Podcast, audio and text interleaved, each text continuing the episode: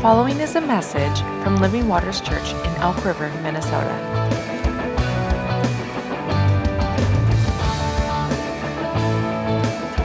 For more information, visit livingwatersmn.org.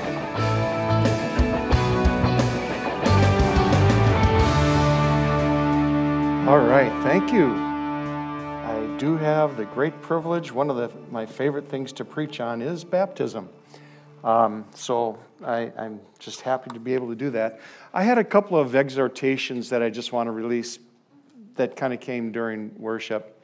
Um, I've been considering uh, lately the, the scripture in Romans 8:28. We all know it, right? Everybody knows Romans 8:28. All things work together for good for those who love God and are called according to His purpose. And we tend to stop there.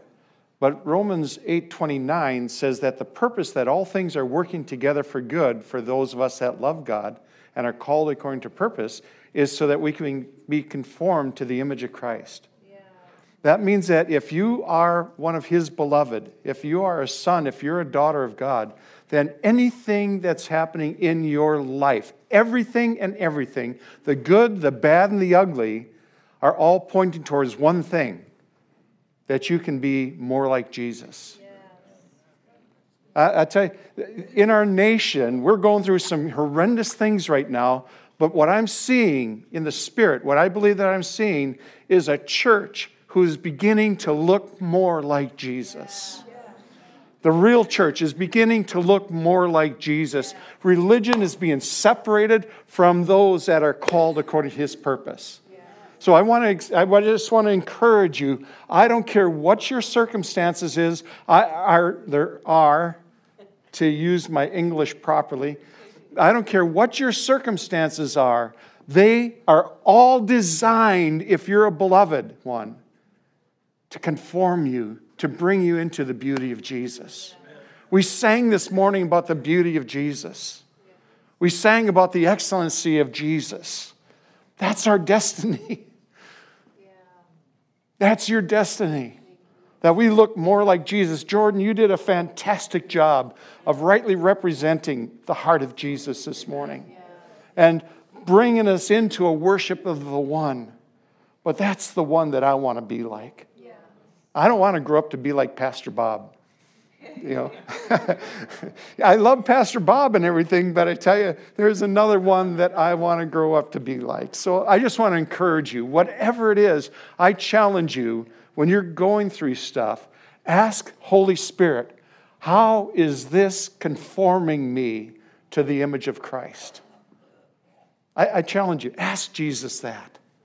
You'd be amazed at the answers that you get the good, the bad, and the ugly. It doesn't matter. The second thing that I want to encourage, because I have, I have such a heart for, for moms and for, for uh, women. Um, we've been having a thing happening at my house lately. You know, I'm a grandpa. And uh, a couple of weeks back, the grandkids came over and they asked me and Susie, they asked, hey, if grandpa's the one that built the house and if grandpa's the one that, you know, works and pays the mortgage for the house, they probably didn't use the term mortgage, but if grandpa does all that, how can we call it granny's house? and I thought, you know, you've got something there, so I started a movement. I said, we're, we're changing the words to this song, Over the River and Through the Wood to Grandmother's mother's house. Uh, we now sing it. They always balk at it, but I sing it, Over the River and Through the Woods to Grandpapa's house we go. Here, here's the point. Here's the point. Being a homemaker is a high and holy calling. It can be really frustrating. It can be hard. Susie State was a stay at home mom. I tell you, she didn't take the easy road. She did not take the easy road. And not everybody's called to be a stay at home mom. That's not the point. But I want to encourage homemakers. I can build a house. And I built my house, you know. I, I mean, I, I pounded the nails, I did all the stuff. But a house is a home because of what Susie does. So I just want to, I just feel like I want to exhort um, homemakers in your high and holy calling this morning. So I get to preach on baptism. I, I love preaching on baptism. There's four things that I want to accomplish today. Uh, the first thing is that number one, we're having a baptism next week. And uh, I want to encourage you if you're not getting baptized, come on and be a witness. Come on and cheer your brothers and your sisters on. Come on and, and delight in this, um, this high and holy time for so many people next week. But really, I, I, love the baptism service too. I, I, agree with you, Jay Bryan. That was such a, an awesome time, uh, just being together as a family and seeing people transform through baptism. But the second thing that I want to do is I want to increase your faith when we're administering baptism. We call it a believer's baptism for a reason, because you've got to believe, not just in Christ, but believe that when you are being baptized, there is a transaction that is being that is taking place in the Spirit. This isn't just an outward sign of an inward work. It can be that, and it does demonstrate some of that, but it's much, much more than that that when you are baptized by faith, when you're baptized believing that the things that baptism says that it's going to do, what Paul wrote about baptism, when you actually believe it, it actually transforms your life. And that there is a, a transaction that takes place in the waters of baptism. In fact, I believe that it's both a death certificate and it's a marriage certificate. We'll get into that in a little bit. But you will die but you die for the purpose of being married to another. And just as important as uh, a funeral is, how many know that if you've lost a loved one, it's like things aren't settled until you have the funeral service. And it's like it does something internally that makes it real. Marriage, I believe, when it is done before God with covenant, with witnesses, that there is something that happens inside that it's more than just a piece of paper. You know, my, my marriage certificate is, it, it doesn't, it pales in comparison to the reality of becoming one with somebody else. And you have to die, right? I had to die to myself to become one with Susie. And that's this thing that happens. I believe in baptism. I believe that you can be saved and not have baptism. I believe that salvation comes by putting your faith in Jesus Christ for, the, for your sins. And I believe that you are a son and a daughter of God when you say yes to Jesus. But there's a step of obedience that is commanded in the scriptures that we'll be going over that says that you repent, you come into sonship, into being a daughter, you come into forgiveness of sins, but then there's a next step, and it's for the crucifixion of your flesh. It, you know, the, the cross and baptism is an instrument of death. And we need to believe. How many have ever wondered? I, I, I know the truths, and I've preached the truths about being crucified with Christ. And the old man being, being crucified, right? But I've also had to ask the question how come that bugger still has such a loud voice? You, you know? Well, a lot of it is we don't really believe. We don't believe that we are being crucified with Christ. When you go into the waters of baptism, there is something that dies of the old nature, of the Adam, of the Adam nature. The second thing that I, or the third thing that I want to do is I really want to give a scriptural backing to administering baptism right along with salvation. We're going to go in with that. In the New Testament church, they preached the two together. They didn't preach, well, you can just get saved, now go on your way. Be, be happy, you know. They preached salvation followed up with baptism. My own experience, mine and Susie's experience, is that we uh, said yes to Jesus. I didn't even know what I was saying yes to. They preached the gospel till us, you know, in, in Don's kitchen till two o'clock in the morning. Then he asked if we wanted to pray and receive Jesus. And I thought, heck, I'm Catholic. I was baptized as a baby, and I, what do I need? But something inside went, This is right. This is what you've been looking for. So I said, Yeah, I'll pray. And I prayed, prayed the prayer. Well, these people were crazy enough that they just believe that when you pray the prayer, you get baptized. So at 2.30 in the morning, 2 o'clock in the morning, he's on the phone with the elders of the church down in southeastern Minnesota. And is saying, Hey, we've got a baptism down the creek. We'll see you there in, in half an hour. And a bunch of people showed up for a baptism at 2.30 in the morning. And I tell you, I went in the, again, you know, do you want to be baptized? Susie was more ready, and, and Linda, they, they were all in. I was still saying, uh, I don't know, I'm, I don't do it just to do it, you know, but that same voice said, No, this is right, Dave. So I said, Oh, okay. So I got baptized. I went in the water one way and I came out a different way. But there is a power in preaching not just salvation, but the next step of being immersed into the person of Jesus Christ. More than religion. The other thing, that, the last thing that I want to do, you might be here and you might be questioning baptism for yourself, but I believe that if you're more than about 30 seconds old in the Lord, you should be administering baptism. In other words, we don't leave it. Yes, we are having a service next Sunday. I think in some ways it's a tragedy that people have to wait for our yearly baptism. If you're a believer in Jesus Christ, that qualifies you to make disciples and to baptize in the name of the Father and the Son and the Holy Spirit. That if you're discipling nations, then it's on you to bring baptism and people into baptism. Uh, do you know what I'm saying there?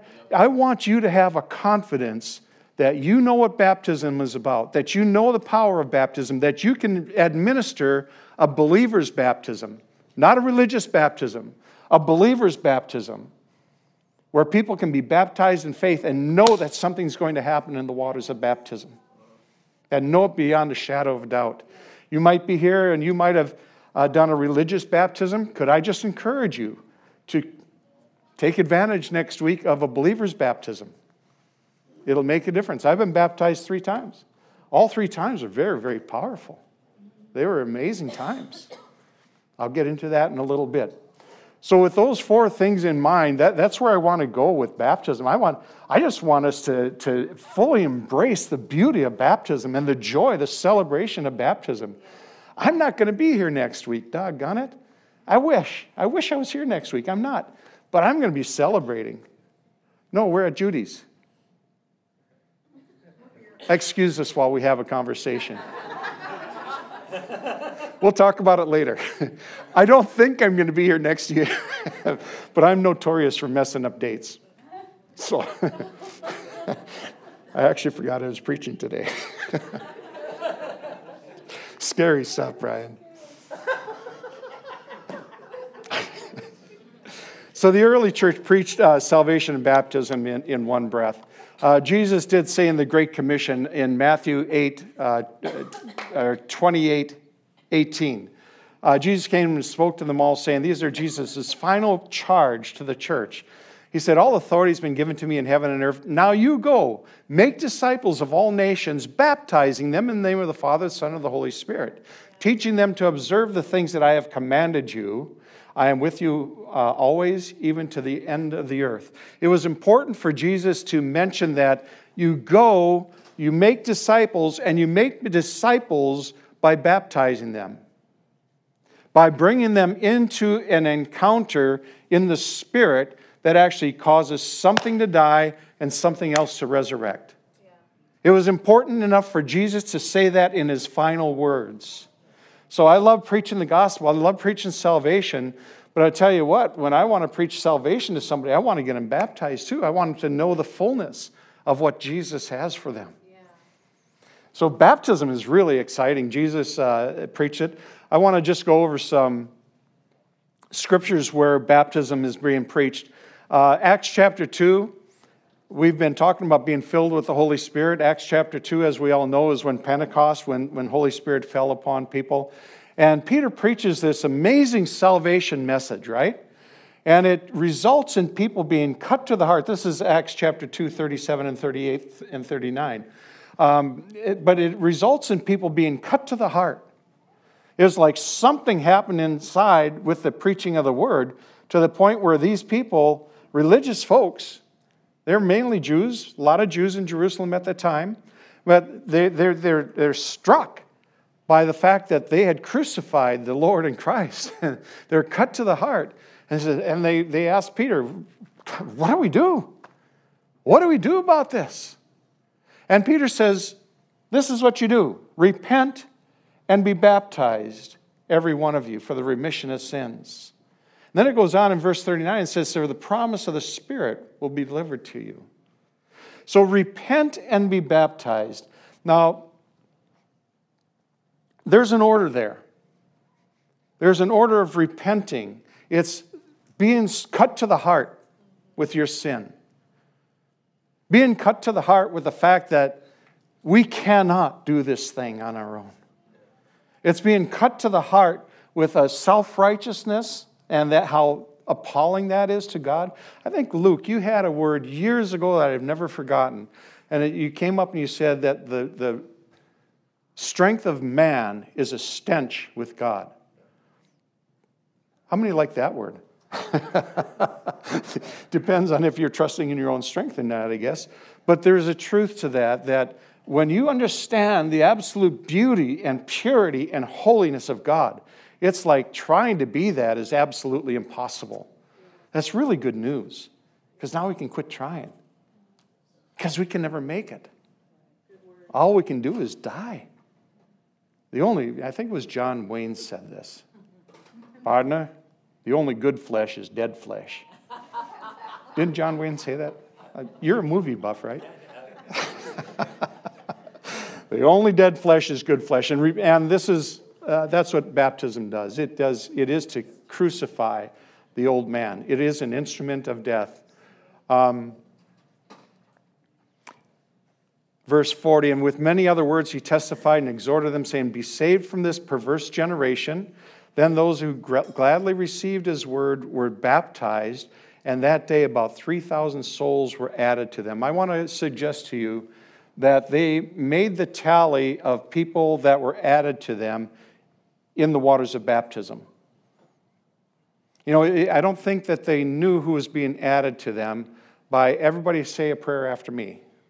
You know, uh, just bow your heads and say this prayer, and if you mean it in your heart. I, I believe that there was the action of baptism that caused them to be able to number the fact that there were 3,000 being saved. I, I believe that. I think that that's what happened.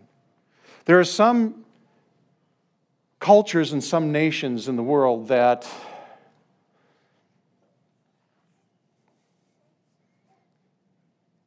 you can say the name of Jesus and you'll be left alone, but it's when you actually go through the action of being baptized that all of a sudden it can cost you your life. There are some places in the world that that happens. So, baptism is the thing that sets us apart. Baptism, the, the meaning of the word is to be whelmed, to be overwhelmed, to be totally immersed. I always think of like the Titanic. How many know that when the Titanic sank, there wasn't a square inch of that ship where water didn't enter in? It was consumed. It was absolutely consumed. And that's what baptism is. Um, so when we baptize people, we put them all the way under. Now, I just baptized uh, last last summer uh, Susie's grandmother, I mean, Sarah's, Scott's grandmother. And she was 97 years old, I think, something like that. And she just wanted to be baptized before she died. She knew she was going to die. And we didn't submerge her. She's on breathing tubes and everything. But I was so proud of Scott. Scott was dipping into the swimming pool. Remember that, Sarah? Buckets, and he just kept dumping it over her. Not once, not twice, not three times. He just kept pouring water on grandma. And grandma was just so touched. She was just filled with peace. And it was an amazing time. 97, you're never too old to be baptized. you can be too young to be baptized, I believe.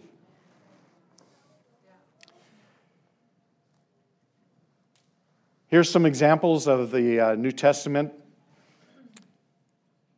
Acts chapter 8, uh, verses 12 and 13. So there's a, there's a revival going on.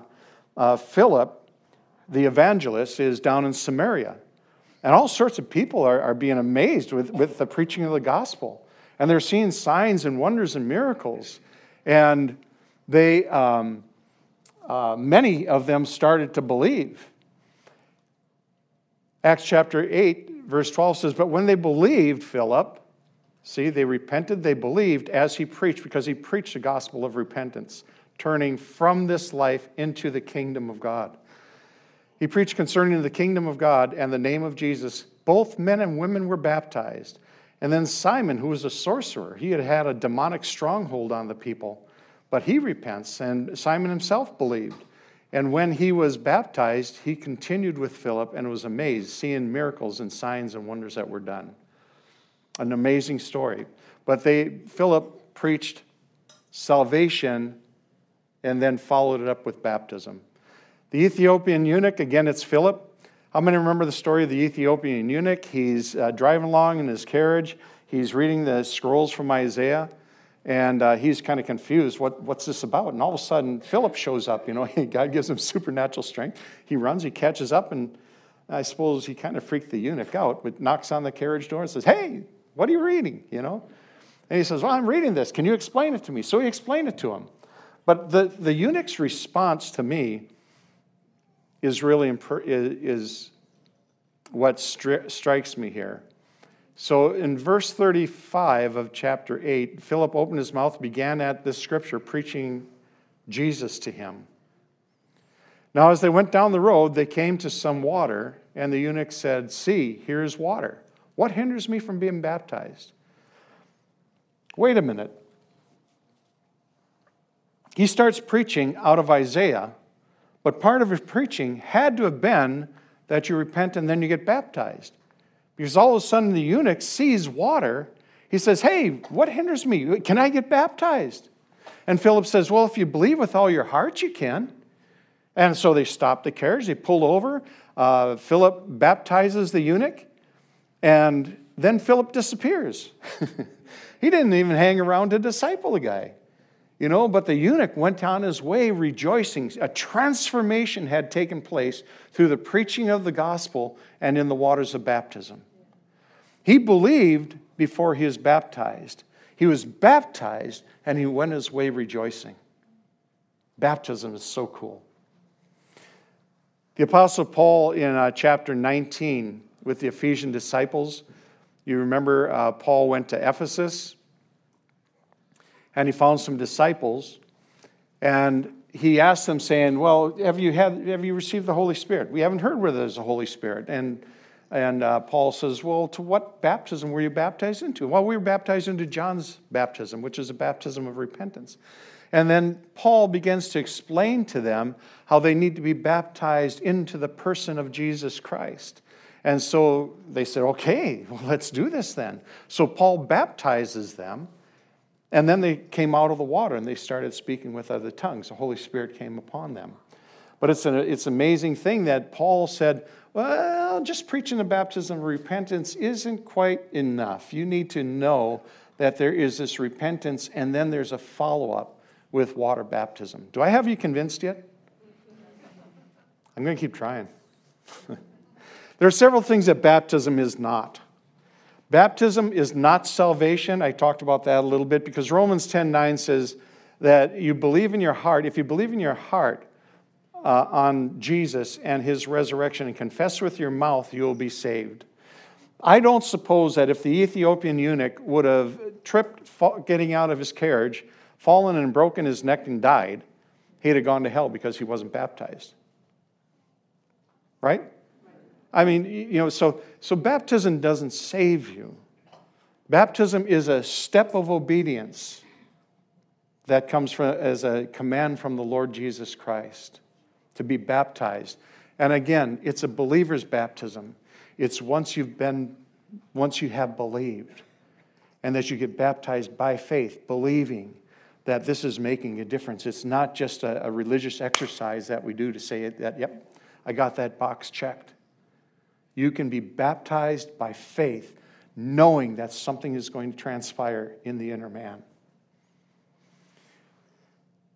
Number two, it's not merely an outward sign of an inward work. It is a very real and powerful faith transaction. You know, we have so much given to us by faith. We have so many promises in the Word, but those promises that we have remain powerless until they're empowered by faith. It says in Hebrews that the children of Israel couldn't enter into the rest. They had the word preached to them, but they couldn't enter because it was not mixed with faith. There remains, therefore, a rest for the people of God. And it goes down a little later in, in Hebrews chapter 4, and it says, Let us therefore be diligent to enter into that rest. Why? By faith. Everything that we have, everything that we do is by faith. It's by believing. It's not a head knowledge. We have filled our heads with so much knowledge. It comes as an explosion of revelation. You believe from your heart, you don't believe from your head. Now, the head has to catch up with the heart. It does. It, you know, it, it works together. But I'm telling you that, that true faith is that which is ignited in the heart by the Holy Spirit. And I don't know what part we have in that except to say yes, except to say, God, show me. God, would you reveal it to me? I don't, I, I'm crying out more now for revelation than I ever have. I mean, I've been saved 45 years. I've been a lot of stuff in the church, but I tell you right now, I am hungrily pursuing revelation on some things. To understand from a deeper place the things that I've known, the things that I've taught the things that I've preached. And it was good, but how many know that revelation is an ongoing thing? Never be satisfied with the level of revelation that you have. Never just sit back and say, Well, I've got this all figured out. I've got less figured out now than I ever have. so, this baptism is a baptism of faith. It's a faith transaction. The degree to which your baptism will affect you is the degree to which you believe that it's going to affect you. Number three, it's not a membership into a church, a denomination, a system of theology, or any other person that when you are baptizing somebody or when you're being baptized, you are being baptized into the person of Jesus Christ, which includes his finished work, his death, his burial, and his resurrection. You are actually being immersed into the person of Christ. So when I baptize, you know, there's this thing about I got to make disciples. Okay, I, am going to make disciples. How do you make disciples? I've found that discipleship comes out of doing life together. I haven't found a lot of success for me in taking a, a, a book and, well, let's go over a book together. Let's, you know, check all the boxes of discipleship. What I've found is that there is something about doing life together with somebody is what making disciples is all about. And that as one that disciples, I am very careful not to disciple somebody after me. If my discipleship doesn't turn people to Jesus, I'm missing the point of discipleship. We're called to make disciples of the Lord Jesus Christ. I don't need another notch on my gun to say that I've done something good for the kingdom. I can, you know, I have a feeling when we get to heaven, most of the things that we've done that were good, we won't even know that we did them. That's personal, I guess, personal uh, thing that I have. So let's look at Romans chapter 6. This is kind of the gold standard. Romans 6, Romans 7, uh, it's all about baptism. Uh, a lot of people don't understand that Romans 7 is about baptism, but it really is. Um, it's a continuation of the discussion that Paul is happening, having on baptism. So, what is baptism? What does it do? In short, it's being immersed into the death, the burial, the resurrection of Christ. It's for the crucifixion of the flesh and to administer resurrection power. In baptism, we also die to the law. Do you know that there's several things that you die to in baptism? Paul says that by the law, he has died to the law. You know how important it is to be set free from the law? This is all Romans chapter 7. But that you can actually die, we die in baptism to the law of sin and death, so that we can be resurrected in the law of the Spirit of life in Christ Jesus. You have to die to the one in order to be married to the other. You have to know by faith that it's no, I am no longer under the law of sin and death. So as you enter into baptism, you can enter in with faith that number one, the flesh is being crucified. But number two, the law, which agitates the flesh, stirs the flesh, Have you ever tried to stop doing something or be gooder by legalism? Yeah, it doesn't work, does it? It, it, it just doesn't work. I am finding I am loving the law without being legalistic. There's something beautiful about the law, and I'm embracing the law, but I know that I can't be legalistic and try to be better, be do gooder because of the law. and that the, I am actually being crucified to the law. That's good news. There's another thing that you die to when you're going into the waters of baptism. Uh, the Apostle Paul said it this way He says, I have been crucified to the world, and the world has been crucified to me. How many know that we need to be crucified from the dictates of the ruler, the, the God of this age? And all the peer pressure that comes. If you have a problem with standing for Jesus because of peer pressure, because of what other people think that you think about their gender or their style or their lifestyle, whatever it is, you are crucified to the world, and the world is being crucified to you. How many know that we can enter into baptism saying, This is one of the things that I want to leave in the waters of baptism? This whole peer pressure, this whole thing of fearing what the world thinks of me. Because I just want to be married to Jesus.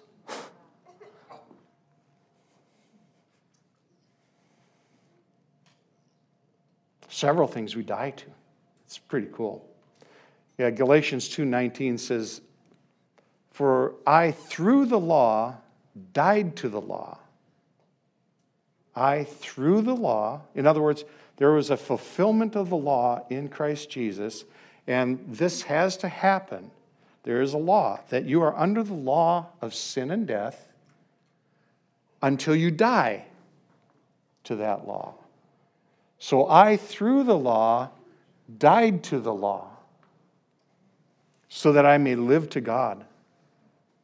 I've been just kind of vegging on that as I've been studying baptism again. I've probably preached baptism, I can't even tell you how many times, but I'm excited about it again. This whole thing of being dead to the law. Whoa, where can you go with that? Well, I tell you, there's some mystery in there I'm not ready to preach yet because I'm still being amazed by it. Verse 20 I have been crucified with Christ. It is no longer I who live, but Christ lives in me. The life which I now live, I live in the flesh, or that I now live in the flesh, I live by faith in the Son of God who loved me and gave himself for me. We're going to just go through Romans chapter 6 again. Romans chapter 6 is uh, just an incredible verse. Romans chapter 6, for the, probably the first 20, 25 years of my life, it was a mystery to me because I was reading things that wasn't my experience. I mean, it says all sorts of things about sin not having dominion over me, um, about, you know, living this resurrected life, and I didn't always feel like I was living a resurrected life, and there's a lot of stuff in Romans chapter 6. How many read Romans 6 and say, that's not my experience? And you get discouraged. That was, that was me, you know, for many years uh, of my walk with Jesus. But I have come to embrace Romans chapter 6 because it's not that my experience has become perfected with Romans chapter 6, but these are the promises that I can attain to by faith by believing. Baptism actually gives me an authority to say where my life is not aligning with Romans chapter 6. Oh my. Is that clock wrong? yeah, okay. It's slow. Is it about a half an hour slow? okay, I'm going to put it in hyperdrive. Romans chapter 6, verse 1. What shall we say then? Shall we continue in sin that grace may abound? Certainly not. How shall we who died to sin live any longer in it? You have died to sin through baptism, as we're going to find out. That there is a question, because Paul has just preached a, a, a, an, an astounding message of grace that was so contrary to everything that they had believed up to that point. The Jews, it was all about the law. Now Paul is coming to say it's not about the law, it's about faith. Look at Abraham. He was justified before the law. And it's not about the law that you are justified by faith. That just blew them away because they had made everything about their works. And Paul says, you know, so do we continue in sin that grace may abound? Heavens, murgatroyds, no. How shall we who died, who've died to sin, how many, a friend of mine got baptized in the Jordan River. This is before we were saved. He went to the Jordan River. His parents were, were believers, and he got baptized Jordan River, came back to the likes of me. And his testimony is that after he got baptized, he said sin just didn't have the same allure to it. Uh, we were drinking and drugging pretty heavy. And he said, when I got back after being baptized, it just wasn't the same for me. It, it just wasn't the same fun. It wasn't the same thrill. It just, it was almost miserable. That's what baptism does. That's what happens with sin. How many know it's, sin isn't any longer enjoyable to you? Because it's contrary to your new nature. Do you not know that many of you were baptized into Christ Jesus, you were baptized, immersed into, submerged into his death. Therefore, we were buried with him in, through baptism into death, that just as Christ, just as, just as Christ, just as Christ, in the same way that Christ was raised by the dead, from the dead by the glory of the Father, even so, we also should walk in newness of life. See, this is more than just a religious exercise. There is a faith that when you come out of the water, that the same power that raised Jesus from the dead, can you see him in the tomb when life came back into his body? The same glory that raised Jesus from the dead comes into you through baptism so that you can live in newness of life. You're not left powerless to the dictates of the ruler of this age. Therefore, we're buried with him. Oh, verse 5. For if we have been united together, that means to be planted together. That means to be sown in the same pot together. if you have been planted together, that you've been immersed together with Christ, closely united to in the likeness of his death, if you were buried and planted together in the likeness of his death, certainly you know, uh, read this on your own time, but see how positive Paul is about this. He's not wishy washy about this at all. Certainly, we also shall be in the likeness of his resurrection. Knowing this, knowing this, that our old man was crucified. When he speaks, you have an authority to say, Shut up, you're dead. You don't belong here anymore. This is, I was buried with, you know, that, that thing was buried with Christ. And I've been raised as a new person. And so that the body of sin might be done away with, and that we no longer sins, slaves of sin. He that has died has been freed from sin. How many want to die? You want to die? Die by faith, get baptized. Now, if we died with Christ, we believe that we'll also live with him. Knowing this, that Christ, having been raised from the dead, dies no more, death no longer has dominion over him. For the death that he died, he died to sin once for all. He died for the purpose of sin. Jesus became your sin. He died as your sin. He died as your sin. Dave Weigel, sin was laid upon the cross of Jesus Christ. He died to that sin once for all. Not just for Dave Weigel, but for everybody. He died for your sin. Ah, I got to move on. Romans chapter 7. I just want to hit this real quickly. People think that we're talking about marriage here. It's not about marriage at all, it's talking about baptism. Uh, Romans chapter 7, verses, uh, verses 1 through 6. Um, do you not know, brethren, for I speak to those who know the law, that the law has dominion over a man. The law of sin and death has dominion over a man as long as he lives. For the woman who has a husband is bound by the law to her husband as long as he lives. But if the husband dies, she's released from the law of her husband. So then, if while her husband lives, she marries another man, she will be called an adulteress. Uh, move on down to verse 4. Therefore, my brethren, you also have become dead to the law through the body of Jesus Christ, that you may be married to another, to him who was raised from the dead, that we should bear fruit to God. How many know that we can't bear fruit to God unless we're dead to the law and raised to be married with Christ? He is the life that is in us. It is no longer Dave Weigel that lives and does good things. It is Christ in me, the hope of glory. It is the fact that I have been united with him in the resurrection.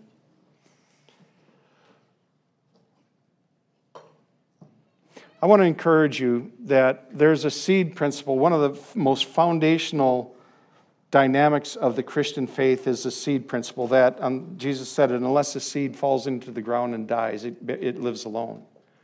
As long as that seed is living above the surface, it's going to live alone. It will not bring fruit. But when it gets put into the ground and buried, by the way, this thing of being dying with Christ and being buried, you don't want to see a resurrection of a dead person until he's been transformed, right?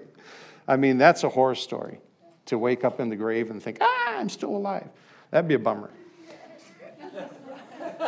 but except the seed falls into the ground and dies, it remains alone. Life in the kingdom comes out of death. Life in the kingdom comes out of death. The death experience that you are kind of in a bummer about right now, they're designed to conform you to the image of Christ.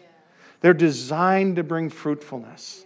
You can live with a faith that everything works together for good because you love God and are called according to his purpose.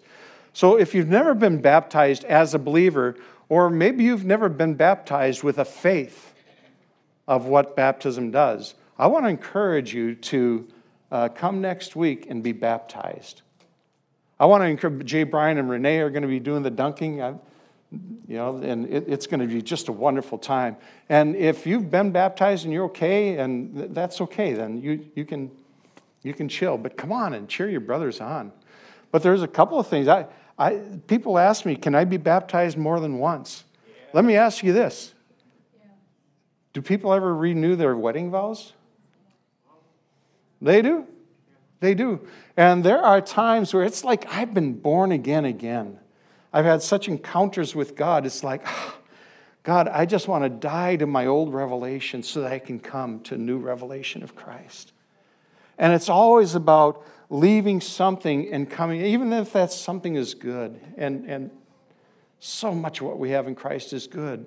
But I tell you, there's a season right now where people are being called into a new revelation of Jesus Christ. And that comes by being united with Him in this life. So I want to encourage you if you uh, so feel stirred, it's not a legalistic thing. If it's not done by faith, if it's not done by your choice, it's not going to have any effect, anyways. Let's stand together. Did you want to? You'll close it? No, you pray. Father, in the name of Jesus, I bless this body. I bless this congregation. Father, there is so many magnificent things in your kingdom that you want to show us. God, I pray that for baptism, it would not be a legalistic thing to anybody, but Lord, that it would be a joyful anticipation of an encounter with you for every person that's getting baptized, for those that are witnessing, God, that we would learn the power of baptism, be able to administer baptism when we lead people to Christ. Father, I pray your blessing on this body. And that, man, in just short half hour, 45 minutes, there's so much more that could be said. God, but you can say it when their head is upon the pillow. I pray that you continue to stir the truths of what happened in baptism to the believer and what you want to do in baptism. Thank you for listening to this week's message. To learn more about us, please visit livingwatersmn.org.